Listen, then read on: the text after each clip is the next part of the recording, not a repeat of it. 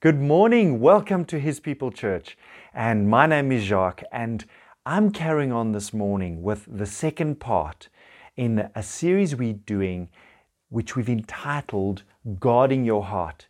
And the theme scripture that we are looking at in this series is from Proverbs 4, verse 23, which says, Above all else, guard your heart, for it is the wellspring of life guard your heart. And what does that look like? And when I was sharing this actually with my wife, when I was preparing for the first one, she immediately said, She said, You know, guarding your heart is all about boundaries. And when she said boundaries, I was like, wow, that's huge. And we looked at it last week, and I'm going to give you a bit of a recap, and we're going to build on, on this uh, whole concept of boundaries. And so, just to recap, we all need boundaries. Boundaries help us keep the good in and the bad out, and boundaries help us focus on what's most important to us. I think you'd agree those are important points. I want to just tell you a story to highlight why we all need boundaries. And it's a story I heard of a counselor who had a, um, a, a parents coming in to see them about their son. And these parents were coming to see the counselor about a son that was 25 years old. And they told the counselor that the son didn't feel he needed to come to counseling because he didn't feel he had feel like he had any problems. And the counselor said, "Well, maybe he's right." And the parents were very surprised when the counselor said that, because when they told, uh, they proceeded to tell the story of their son, and their son, they said, had started exhibiting problems from a young age. And when he was a teenager, he got into drugs. And being the good parents that they are, uh, when their son was kicked out of uh, his high school, they managed to find him another good school. And this cycle carried on. They said they, they really wanted their son to have everything he needed. He had lots of money at his disposal and they also they, they wanted him to have enough time to study so they didn't require him to do any chores around the home. And and now the son was 25 years old. He was still staying at home. He was still on drugs and the parents didn't know what to do. And they thought the problem was with the son. And the counselor said i don't think the problem is with the son. And the parents were still mystified and so the counselor proceeded to explain to the parents and said to the parents, gave the parents a very good little illustration. They said, Imagine your son was a neighbor, and the neighbor, the neighbor's yard um, needed some watering. So you put your sprinkler on, and your sprinkler system now waters the neighbor's garden. And so when the neighbor goes out to look at his garden, he sees his grass is all green. He thinks his garden is fine. There's no problem. His garden is green. But meanwhile, because your sprinkler's been aiming his way, your, your garden, your grass is now dying.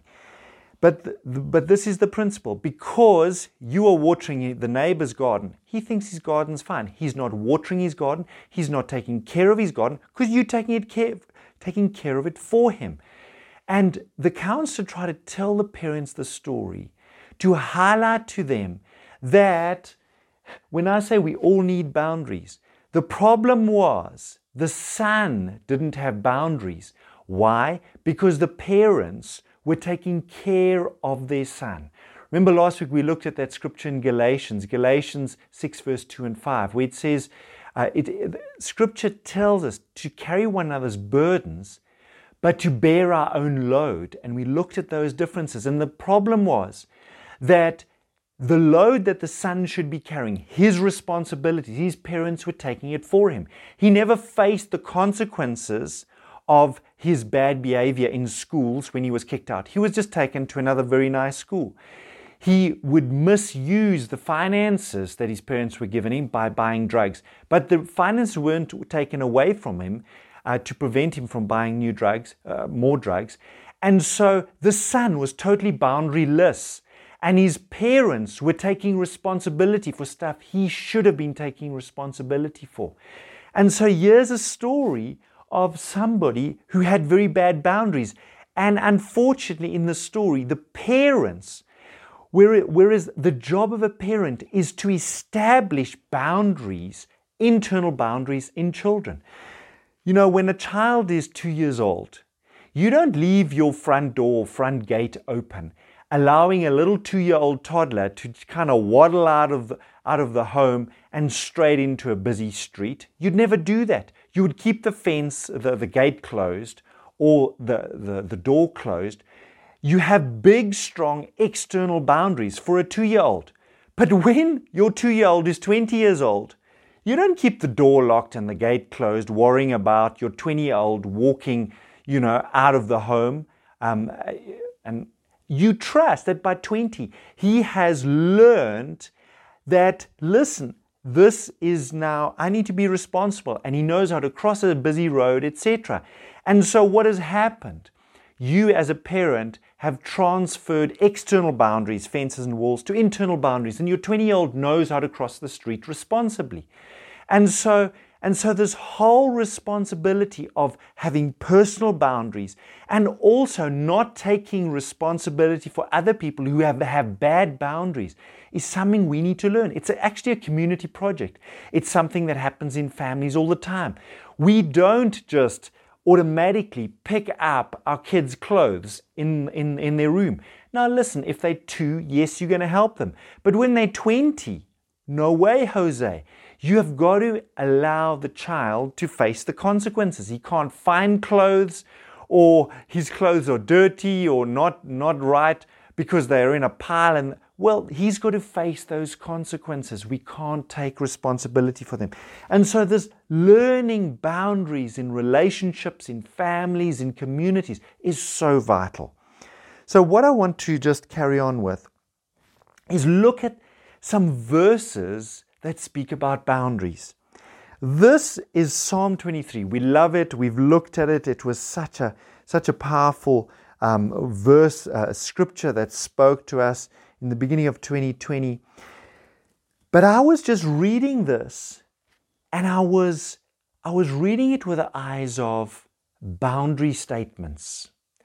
And I want to just read the first verse of Psalm 23 The Lord is my shepherd. Folks, you know that's a boundary statement. It is saying, Who is your shepherd? Who is your leader? Who is your guide?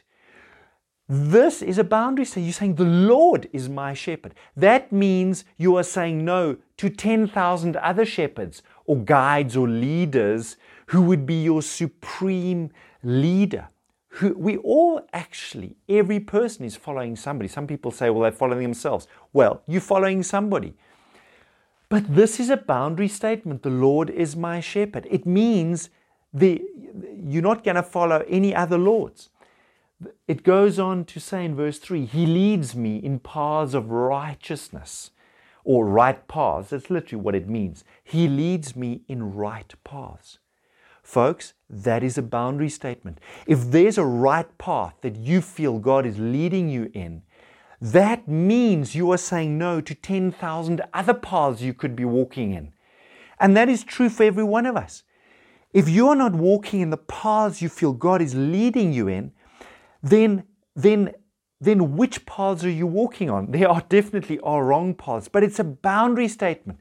When you say, I believe this is God's will, the Lord's Prayer, um, when Jesus taught us to pray, He said, Thy kingdom come, thy will be done. When we embrace God's will, it's a boundary statement. It is, it is a, when we say, God, we committed to your will, we are, we are by, by default saying we are focused in a certain direction and there are a whole of other directions we're not going to go in. And so it's so important to realize that this, this is, let me say, the righteous life is that we are aware of boundaries. And he says, for his name's sake. He's, he, he does this. And, and, and why do we walk in these paths? Ultimately, for His name's sake. That's another boundary statement. For His name's sake. You can do things for all, with all kinds of motivations. People have 10,000 different motivations why they do things. Why do we walk in righteous paths? For His name's sake. For the fame of His name. For that Jesus may be glorified. It's a boundary statement.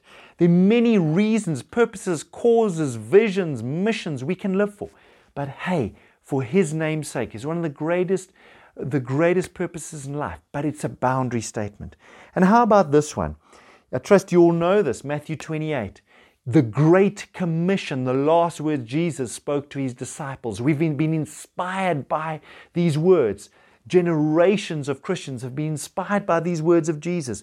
All authority in heaven and on earth has been given to me. Therefore, go and make disciples. That is a boundary statement. It's actually, there's quite a few boundary statements in this phrase, but I want to highlight this one go and make disciples. Folks, that is a mission statement. That is what's known as the Great Commission. You know, a commission is an, an, an authoritative command to fulfill a particular assignment. And this has been given to the church. Folks, it's a boundary statement. There are 10,000 things the Church of Jesus Christ could be focused on as the main thing that we are focusing on.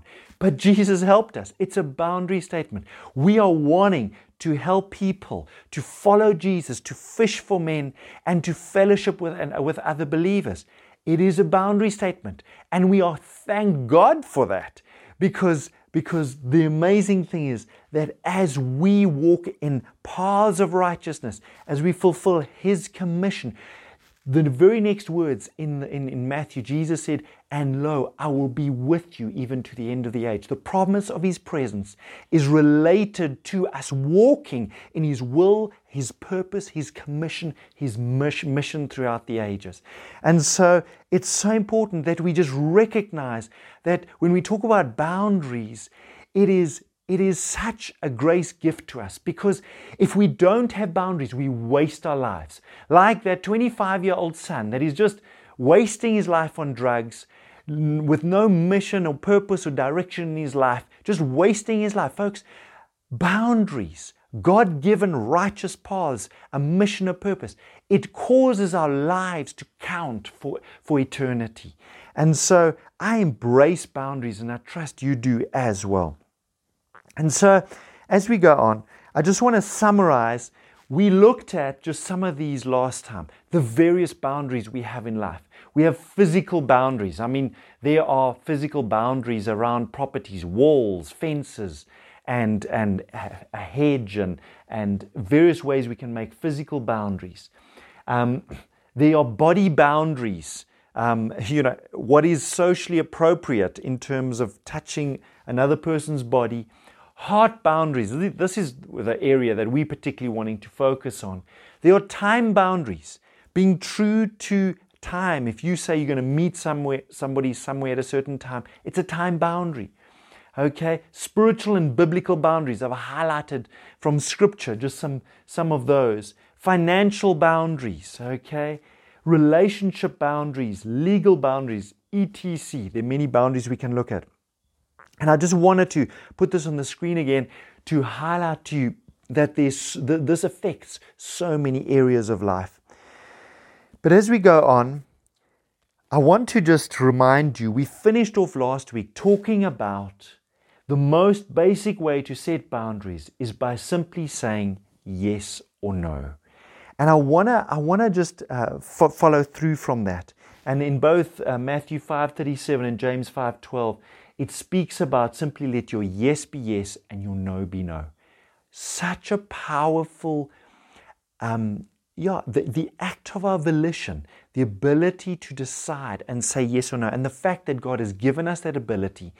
And and and you know what was so interesting? After I, I spoke this word, we broke into small groups, and the one lady in our in the one group actually, One, who who brought the word last week, she said, she said she was she's she's a psychologist and she said her heart was suddenly touched by the reality that some people have never had the privilege or the right to be able to say yes and no in certain areas.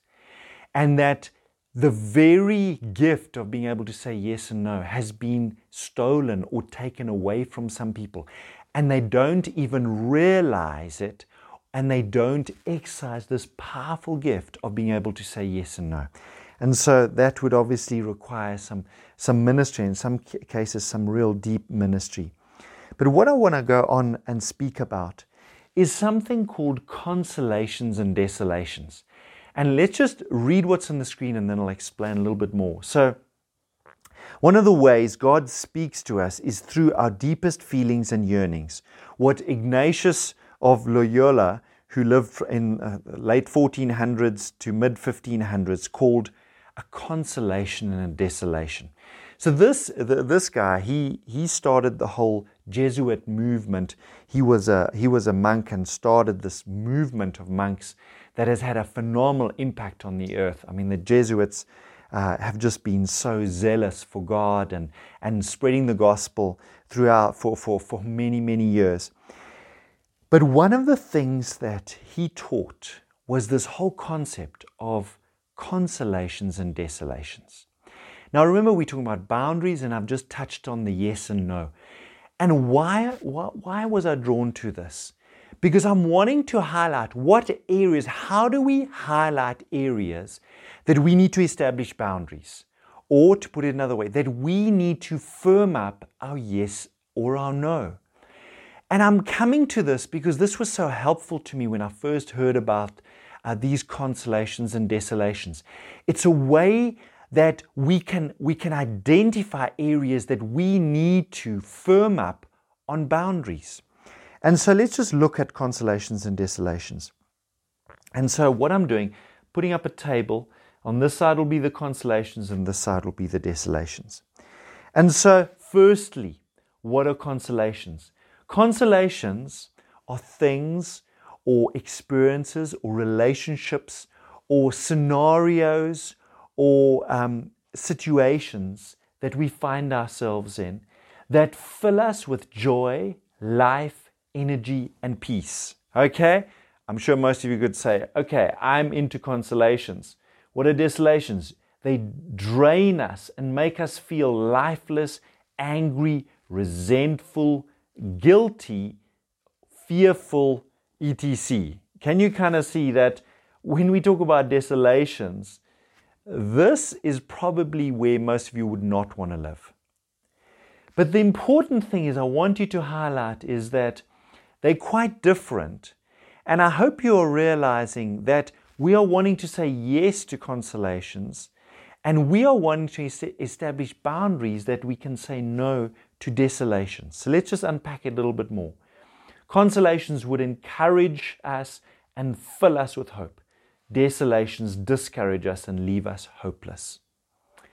Um, consolations connect us more deeply in key relationships, whereas desolations disconnect us from key relationships. Key relationships would be a relationship with God, with significant people in our lives, and even with ourselves. Consolations inspires us to go for our dreams and things that are important to us, whereas desolations makes us want to give up on our dreams and things that used to be important to us. So important. When, when there's the sense of, I want to give up, just note, is there, are you experiencing desolations in your life? On the next slide, consolations restores balance and refreshes our inner vision. Now, this you'll understand better when you look at what the desol- desolation is. Desolations takes over our whole consciousness and crowds out our distant vision. Often, when you go through a desolation, uh, the classic example would be a significant loss in your life loss of a loved one, or the loss of a, a, a dream, or a, a, loss of a relationship, or a, or a betrayal, or, uh, or, or, or, when you when you slandered uh, or, or, gossiped about by somebody close to you, these things can hit you, and and look what it says, uh, and it consumes your whole consciousness. You you can't really think about anything else, folks. That is a desolation, and then finally, consolations directs our focus to others beyond ourselves causes us to live beyond ourselves, whereas desolations cause us to be inward focused and often become very defensive. So, so I'm very aware that sometimes we go through things that are they're beyond our control. And it's not something that we could say no to. Circumstances happen. Uh, people do things that are sometimes inexplicable and they just they have a big impact on us. They are beyond our control what happens, but how we respond is always up to us.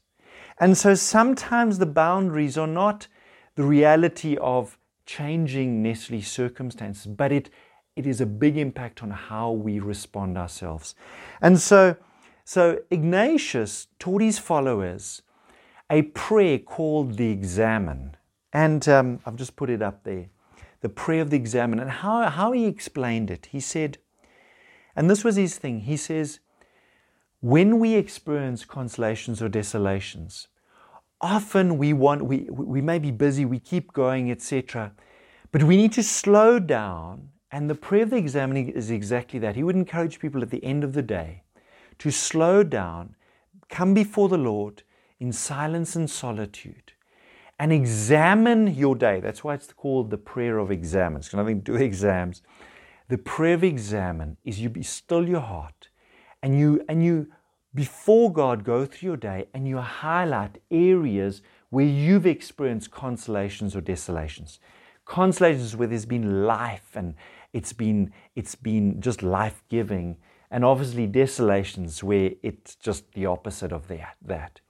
And he would encourage his followers, the Jesuits, to, to take time to examine their day where these places have occurred. Now, when we talk about boundaries, the, the, the idea would, it's not just you identify and you can say, sure, that experience, that encounter with that person, that thing I went through there. It's not just identifying whether it's a consolation or desolation. When you understand boundaries, you're going to say, okay, I need to limit. Maybe you can't limit your interaction with a particular person who's very toxic, but you could maybe, I mean, it may be because it's a colleague or even a boss, and you, but you could limit your response to them. You, the time you take thinking and musing about what they said and how they said it and, and etc., their bad attitude. Absolutely. And so the boundaries would be internal boundaries. It may be that you could make an external boundary and actually limit your exposure to something very negative. Um, uh, maybe in the workplace, there's a negative um, situation or negative people and you could physically distance yourself. But remember, sometimes it's external boundaries, but most often the most important boundaries are internal boundaries in terms of limiting how much time you give to that thing in your inner talk and your own personal thought life. So I've, I've found this so helpful to identify areas we need to say yes to and areas we need to say no to in terms of boundaries. So let's go on. And I want to just highlight a couple of things about this yes and saying yes and saying no. And the first thing is this that saying yes to the good or to God is absolutely vital. Now we looked at these scriptures last week. Revelation 3:20 and John 1 verse 12. In Revelation 3:20 is Jesus literally standing at the door of our heart. And he says, I stand at the door and knock. If anyone hears my voice and opens the door, I will come into him. I've highlighted this aspect of opens the door. We just did the Alpha course and they shared a beautiful painting that was done many years ago of this exact verse, of this door and Jesus standing at the door. And when the artist painted the door, there was no handle on the door. And somebody asked the artist and said, No, no, no, there's something wrong with this painting. That door needs a handle. And the artist said, No, no, no, no. The door does not have a handle on the outside, it only has a handle on the inside.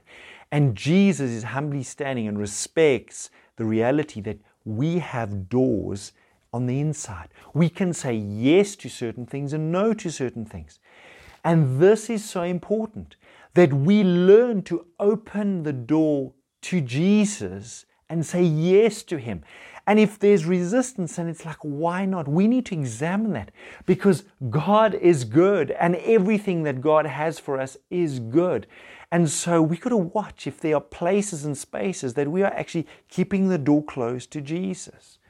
The second verse says, Yeah, yet to all who receive him. If somebody knocks on the door, you've got to receive them. You've got to open the door. That's what you do to a guest. You receive a guest. Just highlighting the powerful, powerful privilege we have of saying yes and no. And I mean, I, I just remember recently I was speaking to one of our leaders, and um, they were they were having a connect group, and I literally saw them. They were coming to church, and they were walking with a group of a group of folks, and and the leader came to church, and and they walked into church, and I greeted them, and and I actually heard afterwards, and and this leader uh, she said she was literally walking with some students, and she was coming to connect group at church and she was speaking to them about coming to Connect Group. And I was like, well, why didn't they come? And she said, you know, they said that no, they decided they were going to Checkers. They were taking a walk to Checkers, not to buy anything, just because they felt walking to Checkers. And I, I went in, uh, I was busy at church and I went in and there were a couple of students there and they were, they were doing the Alpha course. And I remember listening as I was in the hall, listening to the video and just listening to the teaching again that they were watching there and thinking, this is such good stuff. And I just got to think about there were a bunch of students who just walked past. It was a Friday afternoon, they walked past. There was an open invitation for them to come and listen to amazing God stuff, to say yes to Jesus. And they turned it down to rather walk to Checkers and just to go for a walk to Checkers. I mean, you can walk to Checkers any day of the week. But to come and to listen to that amazing teaching and amazing discussion around, and I was, I was so struck by the fact that these folks had literally said no to an open invitation to, to have their lives deeply impacted by Jesus. And they said no to it. And I was like, wow, wow, what, what, what, is, what is going on inside a person's heart that they would that they would say no to Jesus when he knocks, when he's knocking and when he, when he invites? What would cause people not to receive him? And, and I'm not sure I, I exactly know the answer. I'm just highlighting and, and connecting with this reality that we need to say yes to the good and, and no to stuff that's not good. Next point I want to make is 2 Corinthians 6, verse 11 to 13. Very interesting scripture. And this is Paul the Apostle. He had been to Corinth, spent like two years there, established the church, and he's writing in his second letter to them. He writes here and he says, he says, We've spoken freely to you, Corinthians, and opened wide our hearts to you. We are not withholding our affection from you, but you are withholding yours from us. As a fair exchange, I speak as to my children. Open wide your hearts also. Open wide your hearts also. Here is an amazing scripture where Paul is saying, My heart is totally open to you guys, but your hearts are not open to, to us. He's saying, Listen, can, can you open your hearts to us? That's what he's saying. It's this whole thing of saying yes. He's saying, Say yes to me. I'm bringing you God stuff. I'm bringing you good stuff. Open your hearts to us. And it's again just this, the, this, this reality that the Bible is calling us to say yes. And a boundary, remember, we're talking about boundaries, not just walls that don't have doors in them. Any boundary, this room that I'm in right now, it has walls which define the boundaries of this room, but it has a door. And the door is there to keep the bad out and let the good in. And if we get that wrong, we can get really messed up. And I'm so struck by the, the reality that some people so consistently say no to the good instead of saying yes to the good and no to the bad. On this next verse, I want to highlight something that I don't think we, we, we, we often realize that a door which is in a boundary can let good in and keep bad out, but it also needs to let bad out. And that's what I've put over here opening the door to let the bad out. Folks, there's sometimes that we need to cleanse the vessel. We need to be cleansed and experience the cleansing that Jesus paid for us at the cross of Calvary. And this is an important aspect. 1 John 1 verse 9 in the Passion it says, But if we freely admit our sins, most translations say confess our sins. I like the word admit. When His light uncovers them, He will be faithful to forgive us every time. Every time He'll forgive us. But what do we need to do? We need to admit, we need to come to God and say, God, forgive me, whatever, for a hard heart. Forgive me, Lord, that I have been resisting you. Forgive me that fill in the dot this aspect of admitting to the Lord and, and cleansing our hearts is so important. And it's such a vital aspect of boundaries that, that I've, I've actually, I, I haven't found that many people, when they teach on boundaries, actually talk about this, about letting the bad out. And this scripture is also so lovely. In Colossians 3.13 it says, Bear with each other and forgive whatever grievances you may have against one another. Forgive as the Lord forgave you. Folks, there's nothing that cleanses like forgiveness. It is one of the most powerful spiritual truths and realities you'll experience in your life is the power of forgiveness. It cleanses like you won't believe. And it says, Forgive as the Lord forgave you. The standard of forgiveness our benchmark for how much forgiveness is how Jesus has forgiven us. So I want to go on and I want to submit to you that the armor of God, God has given to us as personal boundaries to protect us. I've often spoken about the armor of God. I trust you know about it. Paul the Apostle is sitting in jail and he is chained to a Roman soldier that is dressed in the armor of God. And he looks at this armor of this Roman soldier and he, and he says, This, this armor that this guy is wearing is like our spiritual armor. But I want to submit to you what is, what is armor? Armor to a soldier is a physical boundary on his body to protect him from harm. A breastplate would be a piece of metal that would be strapped to the chest of a shoulder uh, of a soldier. That is a boundary to protect the soldier from any assegai or weapon or arrow aimed at him.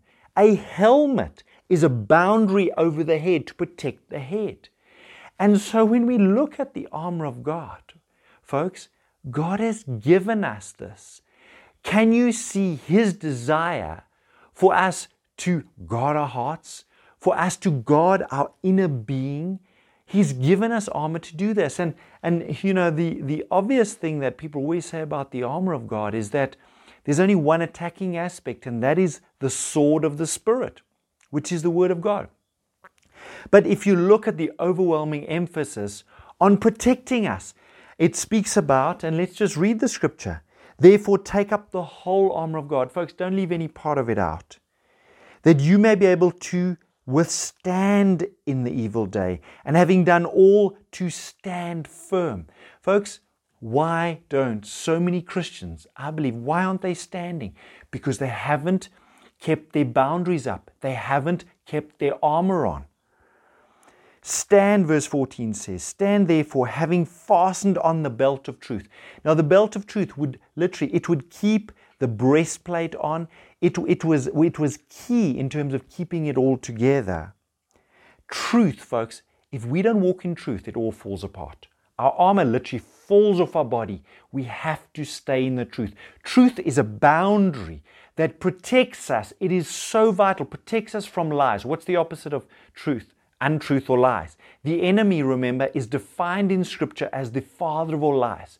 If we don't walk in truth, Folks, all our armor just falls off. We have to walk in the truth. And having put on the breastplate of righteousness, remember the breastplate would protect the heart. I mean, it would be the most obvious thing to protect the heart of a soldier. Remember, but but your your your inner being, and it's a breastplate of righteousness. The righteousness that Jesus purchased for us at the cross, cross of Calvary. We've got to walk in that. And shoes for your feet, having put on the readiness given by the gospel of peace. You know, folks, in, in battle, you have two options. You either, you either advance against the enemy or you are retreating. And there is a time that you actually, you get out of there. And having the shoes that you can move. Because remember, in those rocky, rocky terrain, you couldn't just run on those barefooted. The shoes enabled you to move, either advance or retreat effectively and fast in either direction. And so it's part of the armor. Um, and then it goes on to say, verse 16, all circumstances take up the shield of faith, with which you can extinguish all the flaming darts of the evil one. Faith is so important. It's such an important boundary to walk in faith. In the last year and a half, I believe for so many Christians, and I know for me, it has been, I've had to warfare for faith. I've had to warfare to keep my shield of faith up, to quench the fiery darts of the evil one coming and saying, you know, whatever, you know, all the lies the enemy, all the negative stuff about, I, mean, I don't want to, I don't want to voice the lies of the enemy because faith quenches it. Faith, when a lie comes, says, no, I'm not going to believe that. It quenches it literally like a bucket of water on a flaming, on a fire. That is what faith does. And then finally, which um, verse 17, and take the helmet of salvation. What does the helmet do? The helmet protects our thought life. It is one of the key battlegrounds. The enemy is our thought life. We have the she- uh, a helmet to protect our thought life. The helmet of salvation. Folks, if you are saved, you've been translated from the kingdom of darkness into the kingdom of light.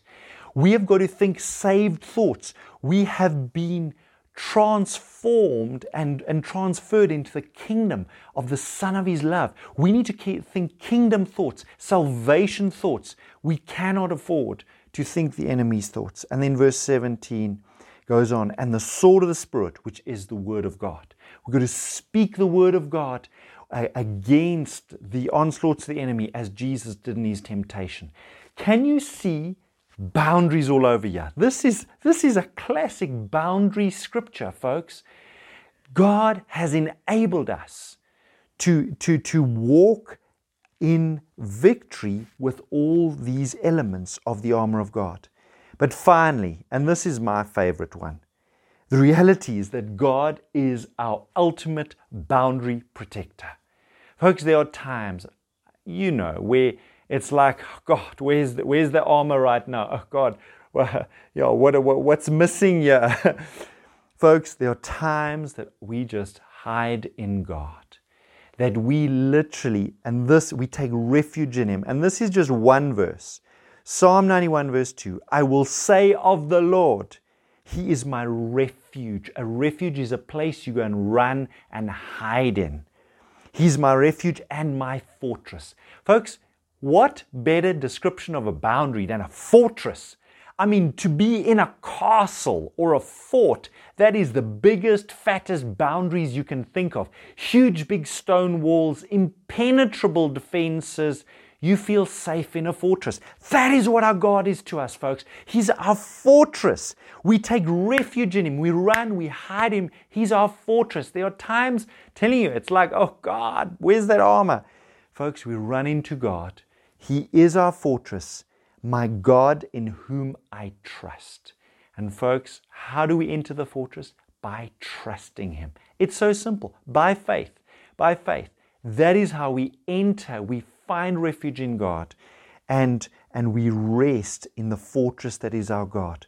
God is our ultimate boundary protector. Let me pray for you.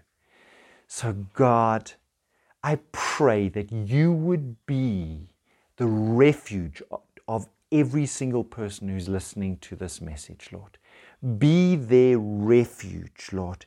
Be their fortress. God, may they know how big and powerful the walls of your protection are around them, Lord. May we know the safety of your protection. God, you are our boundary, Lord, our ultimate boundary. We thank you for that in Jesus' name. Amen. God bless you.